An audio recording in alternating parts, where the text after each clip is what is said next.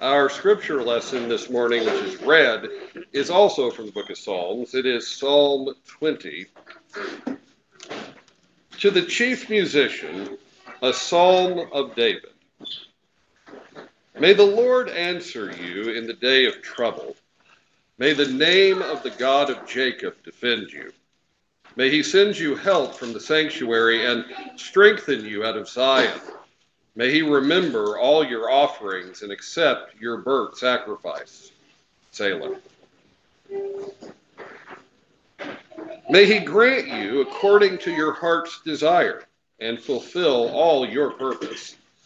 We will rejoice in your salvation, and in the name of our God we will set up our banners.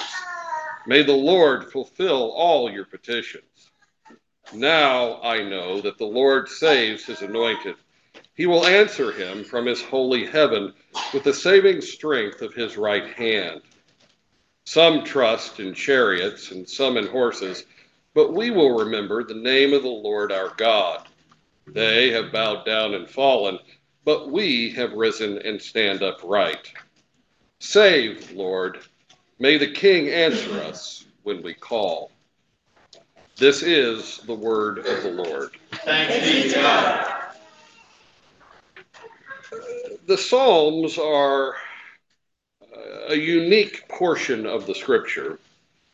They are, generally speaking, prayer, but they are sung prayer. They are designed to be sung, and music tends to be poetical. Whatever language you're dealing with, uh, what people sing tends to be poetry, and poetry has a certain drama to it that uh, often you have to kind of read the poem to get a sense of the story that's being told. Here in Psalm twenty, there is obviously a drama playing out in front of us, and the, the psalmist, King David, doesn't want to initially let us know exactly who is being talked about because he wants us to enter into that question. Uh, there is somebody who is being prayed for. The, the psalm begins with somebody being lifted before God and a blessing being prayed upon them. Uh, we don't really know who that somebody is right off the bat. There are multiple people doing the praying. And again, David doesn't immediately tell us who those multiple people are, but there is a circle of people around the one individual, and they're praying for him, and they are lifting him up. Um, and, and what is the reason for this prayer? Well, again, you have to follow the psalm to begin to really kind of understand what's going on. But as you read it, you come to realize the person being prayed for is the king of Israel. He is the ruling monarch of the visible people of God. There are people lifting him up in prayer. It's, it's a very moving petition to God for the king. And the people who are praying for him are the king's subjects. They are lifting their monarch in prayer to God. And the reason for their prayer is this is a time of trouble and distress. May the Lord answer you in your trouble, they pray, which means that trouble has come. We are talking about the man that God has chosen to be king of his people. You would expect that the king of the visible church, given by God to have his position, uh, would enjoy the power and the peace and the privilege of God. But actually, kingship is a matter of power and of conflict. There is a king because there are other kingdoms, and there is conflict between the kingdoms, and if you are king, one of your major jobs is to protect the people God has assigned to you, and that means that somebody's going to come and try to harm them. And that's what's happening in the psalm. There is a time of trouble, uh, there's conflict, and the people of God are lifting up the King of God to God that he would be blessed at this moment of difficulty. The prayer is in verse one through three. And I'll read it again. It goes down to that Selah as, as you know, in the Psalms, when you hear the term Selah, it's a musical notation. It means that the music comes to a stop for a little while. But the reason why it comes to a stop is because you are supposed to, at this point, also kind of stop and kind of think about what's been said. Well, that happens right at the end of the prayer. May the Lord answer you in the day of trouble. That means that the king himself is a man of prayer. Uh, he is turning to God himself. And the people are praying, may God hear you as you are praying. You are given by God to protect his people. You depend upon his strength as much as any man does. So we know that you're seeking God in his strength. May God hear your prayer. May the Lord answer you in the day of trouble. May the name of the God of Jacob defend you. Human beings have a tendency to idolize powerful human beings. Kings among men are lifted up as grander than humans. Uh, we put our trust in them because we are really a, a fallen species that leans to idolatry. It, it is idolatrous to trust in men. Well, the the Church of God is praying for the King of God, and they know that mere man is not to be trusted in. They are asking God to give him the power he needs, because the power has to come from God. It can't come from a mere man, no matter how talented or powerful or gifted that man might be. May the God of Jacob defend you. May he send you help from the sanctuary and strengthen you out of Zion. It was God's good pleasure to put among his people visibly the sanctuary of God, the, the tabernacle, and then after that, the, the temple, which was built on the tabernacle model. In that sanctuary, you had the Shekinah glory, where God manifested his presence in a visible, tangible way. He wanted his people to know, I am in your midst. While the gods of the nations had a tendency to build their temples high on mountains and to emphasize, uh, I am far above humanity, I am a god, Um, Zion is a mountain, and it's, quote, lifted above the hills. But if you go and see it today, Zion's a tiny little bump. And what makes it elevated is the fact that God condescended to visibly show his people, I am in your midst. I am not foreign to you. Now, I'm the holy God. I mean, I'm holy above all things mortal. But I am willing to tabernacle among you. I am willing to dwell among you. I want to be at the middle of your community, which is where the, the temple is. Um, God is there for his people. And as God's people are praying for their king, they are remembering that God has been willing to condescend to do that. He will be among us, and that is a deep comfort now in the middle of trouble. God is here. We're not sending dispatches far away into ethereal realms that we can't understand. God is right here in the midst of our trouble, and we're asking God to send help from right next door for the king. And we are asking that the king's sacrifices be remembered. A covenant has sacrifices connected to it. That is just a part of it. But the one who makes sacrifice is in homage to the one they make sacrifice to. And so the king of Israel, the highest in the land, the highest office in the visible church, must approach God the Father with sacrifices. Uh, God is above him. The way David will put it in another psalm, in Psalm one ten, is, the Lord said to my Lord, sit at my right hand till I make your enemies a footstool. Uh, the king of Israel knows that God is the real king. When I teach at Eastern, uh, one of the things that I do in the Jewish unit is I asked them, uh, what do you think the God of the Bible thinks about human kings and politics? Because we're an extremely political people, and more so today than we have been at other times. Uh, so my class tends to think, okay, religion really is intersected with human politics. That's really just intimate to it. So I take them to First Samuel eight, where the people cry out to God, give us a king like all the nations have. And God says, sure, you want a king like all the nations have? I'll give you one like all the nations have. This is the way he'll be, and he's absolutely terrible, and God tells them that.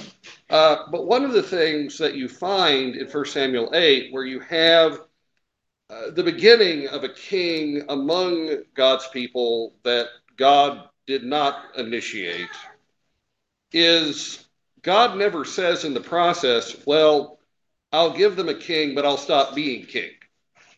There is, is none of that. God gives them a king like the nations have, but he remains the king of the church. He is above the king. Uh, the buck doesn't stop with Saul. The buck doesn't stop with David. It stops with God himself, and the men have to submit to the true God, the true king, while the the kings of the earth tend to make themselves gods. Israel's king doesn't have that luxury. I mean, he may, but it's totally sinful. God is King of kings, Lord of lords, and his king, who he has given to the church to protect the church, nevertheless must bring sacrifices and offerings to him. And now, in the time of his trouble, the people are praying, may the Lord receive these offerings that you have made and are making, and receive them kindly. Because God is king, he's Lord, he's above, and just because you have brought a sacrifice to him doesn't mean that he has to receive it. He he could easily uh, do a Cain and Abel on you, you know, and not receive your sacrifices. So the, the people of God are praying for the king of God, oh, please may God remember your sacrifices, and may he treat you kindly now. It's a, a lifting up of the king. Uh, it's very beautiful. And it shows the people's focus on God above the king. The king, for his part, is pictured as having a heart that goes along with his office. Again, among human beings, uh, our Lord Christ puts it perfectly when he says, now, among the Gentiles, among typical human cultures, the great men of the earth love to lord it over you. I mean, they, they consider themselves better than you. The reason why they're in charge of you is because they can. They do what they want. It's truly a matter of selfishness. But then he turns to his people and says, it shall not be so among you, but the the greatest of you shall be the least. Uh, you'll be a servant. You'll care for people. Well, all the way back in the Hebrew Bible, the king of the church, God's given king, uh, he is designed to be a servant of the people. God says to the king, your job is to rule, yes, but your job is also to gather, to defend, to nurture, to provide for. There, there's a very fatherly aspect to king, and you are to care for the people. And as the people are lifting this prayer to God, we see uh, they're able to talk about his heart, and his heart is what God would want in the king. May he grant you according to your heart's desire, the people pray, which means that the desire of the king's heart is something that they want to have happen. And fulfill all your purpose. You have a drive, a goal as king. This is a good and holy drive. We're all for it. And we're lifting to God that he would back that. We will rejoice in your salvation. Uh, salvation in Scripture is a matter of when you die, you go to heaven. But it is also a matter of God cares for you in this world. It's not either or, it's both. And the psalmist is viewing God's care in terms of this battle the, the enemies of the kingdom want to destroy the kingdom, but uh, God will hear our prayers for the king, and he'll work through the king. It won't be the king himself, it'll be the power of God, but but we're praying for the king for this to happen, and God will pour out his salvation and we'll be delivered, not just in the next world, but in this one, and we will rejoice in that. In fact, we are convinced that God will do that. We're going to lift up our banners in God's deliverance because we know that God's like that. And again, as this section comes to an end, they say, may the Lord fulfill all your petitions. So the king is pictured as seeking God himself and petitioning God for his people. They are in need of salvation. They are in need of God's care. The king is praying to God, O Lord, uh, like Moses or like Paul, he's he's saying, who himself is worthy or, or able to do this? No man on earth can do this. Uh, I am petitioning you for the sake of your people. As they pray for me, I'm praying for them. Let your power pour out for us. Let there be victory. And the people are praying also, let there be victory. The, the psalm moves on, having looked at the heart of the king, effectively to looking at the heart of God. Uh, the psalmist says, effectively, these prayers are going to be heard by God because it's in God's nature to answer these kind of prayers.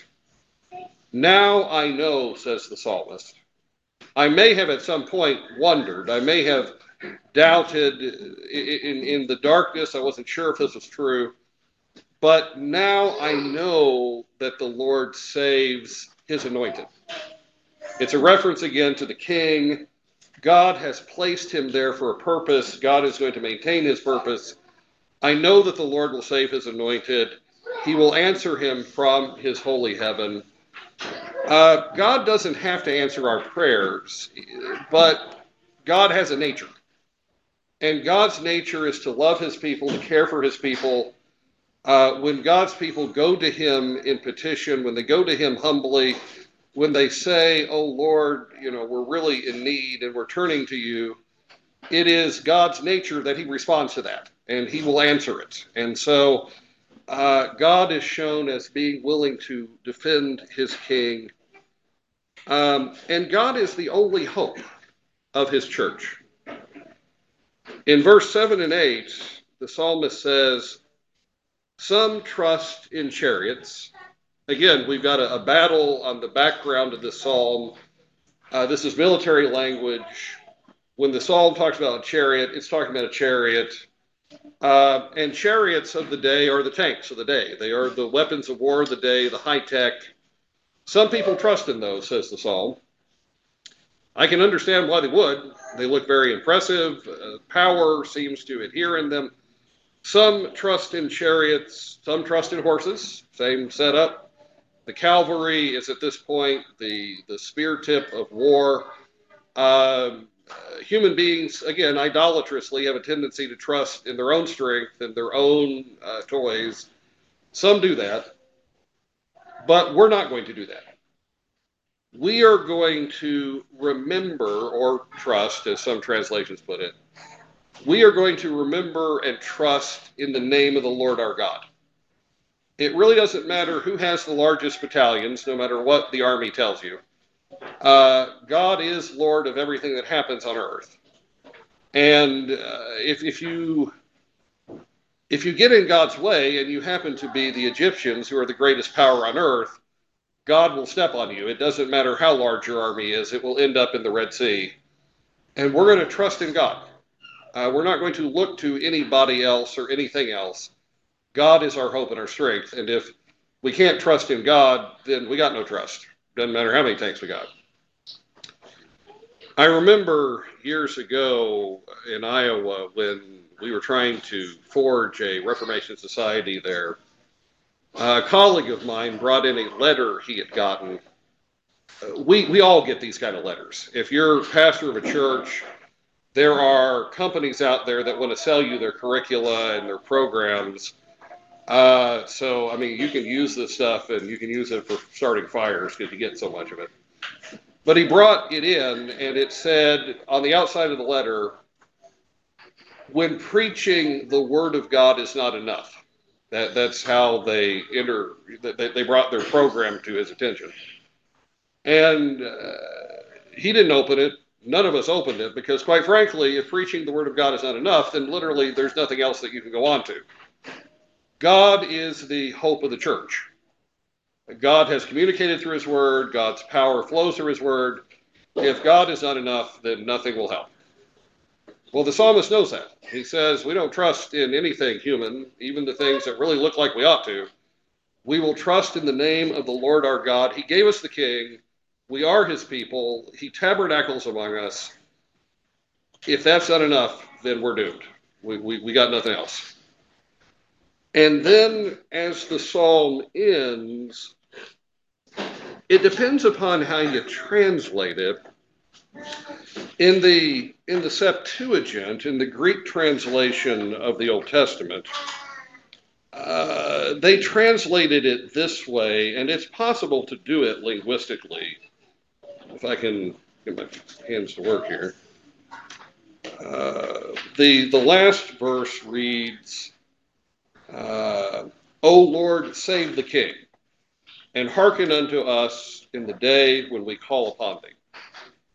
That makes good sense. It's what the prayer has looked like up to this point. Uh, we're praying about the king, save him, and listen to our prayer. Perfectly language, and that may be what it's, it's supposed to be translated as. But uh, most translations translate it this way. Save, Lord, may the king answer us when we call. And so as the, the, the psalm comes to an end, it looks like the psalmist himself, the people who are praying themselves, the last thought they have is that while we prayed for the human king and we really want God to work through the human king, the last thing that we really need to remember is it's not him. You're the king. You're above all kings. Lord, manifest your power through the king. Save. So that's Psalm twenty, and uh, as far as explications go, I, I feel like I've done a pretty good job of it, but you may be asking yourself, how does that apply to me right here and now? Because I'm not an Israelite, and I don't have a physical king, and the, the physical tabernacle is not among us. I'm a Congregationalist in the middle of Mount Vernon, so when I sing the psalm, what am I saying? Well, remember that things like physical temples, they are just sticks and bricks. Scripturally, the tabernacle is a type and a shadow. The real temple of God, where God has chosen to dwell with his people, has always been the gathering of his people. That, that's not just New Testament, that's what's always happened. The physical temple reminded us of that. And the king who they're praying for comes out of First Samuel eight. It comes out of God's people saying, we want a king, and God didn't really want to do that at that point. Uh, he was going to give us a king, but the kings that we see in the scripture, uh, a lot of them are really very ungodly men, and even the godly ones aren't that godly. Um... The real king that God intended to place among us was the Lord Jesus Christ. He is the King of Kings, the Lord of Lords. And uh, a physical battle, like what probably gave rise to the psalm, is itself effectively a type and a shadow. The, the great battles that are being fought, the real ones, they're not fought with chariots. They're fought in spiritual places, by spiritual entities, in spiritual ways. And if you're looking for the real king that is really God's anointed, there's only one. Again, it's the Lord Jesus Christ. All of this psalm is actually talking about him. Lord, save your anointed king. He is in trouble. He is fighting a spiritual war, and he's doing it for us, but he has to depend upon you Lord, be with him. How can you pray that? How can you sing that without thinking about what Christ went through the night before the, cru- the, the crucifixion? There in the Gospel of Luke, this is what we read took place that night. Coming out, he went out to the Mount of Olives, and as he was accustomed, his disciples also followed him. When he came to the place, he said to them, "Pray that you may not enter into temptation." And he was withdrawn from them about a stone's throw, and he knelt down and prayed, saying, "Father, if it is your will, take this cup away from me. Nevertheless, not my will, but yours be done." Now, Jesus Christ is God the Son. He's the second person of the Godhead. He is also, however, fully human, the Son of David. And he is praying to God, "I have to face the cross tomorrow. Lord, I need your strength. I am dependent upon you." Uh, the man, Christ Jesus, had to learn trust in God, learn it existentially. Um, the way the writer to Hebrews puts it is, "So also Christ did not glorify himself to become high priest, but it was he who said to him, 'You are my son, today I have begotten you.' As he also says in another place, 'You are a priest forever according to the order of Melchizedek,' who in the days of his flesh, when he had offered up prayers and supplications, with vehement cries and tears to him, who was able to save him from death, and was heard because of his godly fear. Though he was a son, yet he learned obedience by the things which he suffered, and having been perfected, has become the author of eternal salvation to all who obey him, called by God as high priest according to the order of Melchizedek." The writer to Hebrews is picturing that night. Christ is calling out to his Father. He is the King of Israel. He is about to face the greatest spiritual battle that has ever been fought. And he is seeking his Father in his strength. And he has invited his disciples to come pray for him. He mentions also pray about themselves, you know, pray that you don't fall in temptation. But he invites God's people around him to pray, and he's praying because he's the King of Israel, and he has to depend upon the God of Israel. And, of course, he wins that battle. But that is not the only battle that our Lord Christ faces. When you get to the book of Acts, the book of Acts begins with uh, Theophilus, the former book I wrote to you, referring to the Gospel of Luke, was the record of what Jesus began to do before he was taken up from the earth. In saying it that way, he is saying, now, in the former book, he used, he was doing those things. In this book, he's doing these things. And in the book of Acts, you only see him bodily in the first chapter, but he is present with his church in everything that happens. The King of Israel is leading his people in the book of Acts. And the book of Acts is about King Jesus and what he's doing.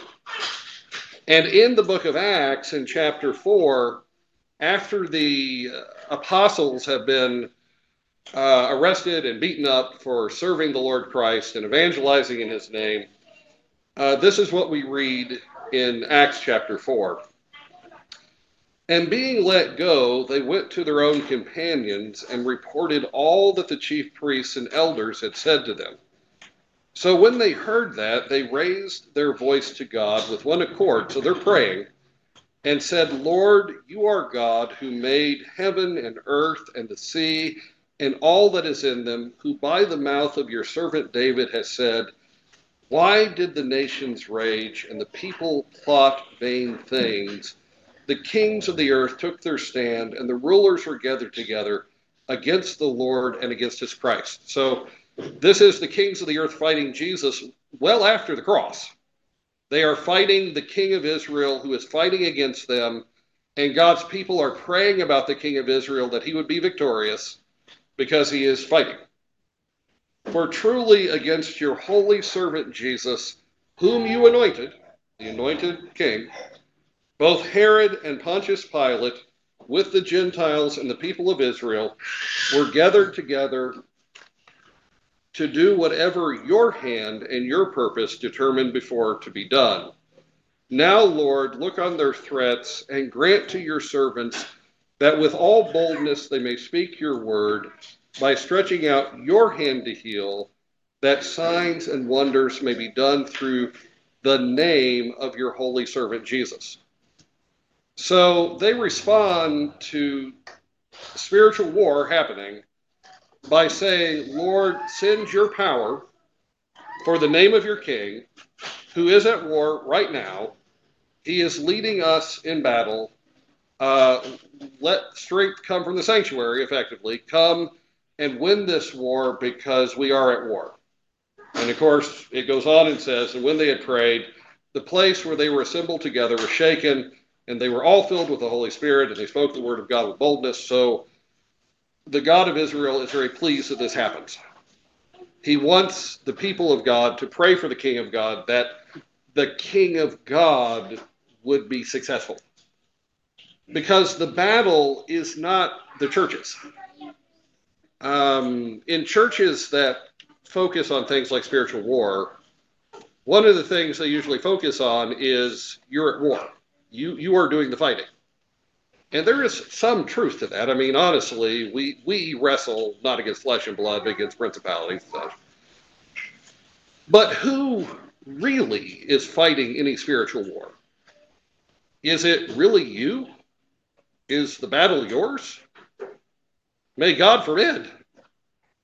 You are but a foot soldier. You are in the army of the King of Israel. Who is marching against the dark forces in the dark places? It is Jesus the Christ. It is his battle to be won, and he is the one fighting it. If there is salvation to be rejoiced in, it will be his salvation. The God of Israel will give victory to Israel through the King of Israel, and the people of God should pray for the King of Israel to be victorious. When you are salt, light, and leaven, as you are commanded to be, there are spiritual forces in the world who don't want that to happen. They are arrayed in battle, not against you, but against the God who's told you to do it. When you preach the name of Jesus and you proclaim salvation in him, there are ranks upon ranks of dark forces that want to stop that. And the battle will belong to the Lord. So the church, when the church prays, may we be salt, light, and leaven. When the church prays, may we evangelize the lost, she needs to realize she is praying, oh God, may King Jesus come among us and do this. May he lead us in victory. May the glory be his, because the kingdom is his. He has been assigned to care for his people. He has been assigned to nurture us. He has been assigned to care for us. He is the shepherd. We are the sheep. Um... We're praying for the Lord Christ when we pray, your kingdom come, your will be done on earth as it is in heaven. Our Lord Christ still leads us. And when we pray for the world, uh, we're not praying, Lord, let us be the stars. Um, we're praying, may Christ be victorious. Any spiritual good that happens in the world, we're praying that Christ would do it. And if we don't realize that, then there's kind of an idolatry of us. We are praying for the King of Israel. We are praying for his victory. And this psalm reminds us of that. We lift him up that he would conquer the earth. And his Father's good pleasure is that happened. So we've kind of got this in the bag. We're praying to God to do something that God wants to do, but it is God's will that we seek God for it. And it is God's will that Jesus Christ, King of Israel, be glorified in it. Odds are God the Father isn't going to answer a prayer that forgets that the battle belongs to the Lord. It is the Father's will to glorify the Son. And so we pray, oh Lord, let us be salt, let us be light, let us be leaven. let us win these battles that have been put before us, and they really have. Uh, this morning, we looked very briefly at the book of Jude, and the book of Jude is combat language. But the battle belongs to the Lord. Never forget whose it is. He learned to trust in God. You are called to trust in God. He is the king that God will glorify.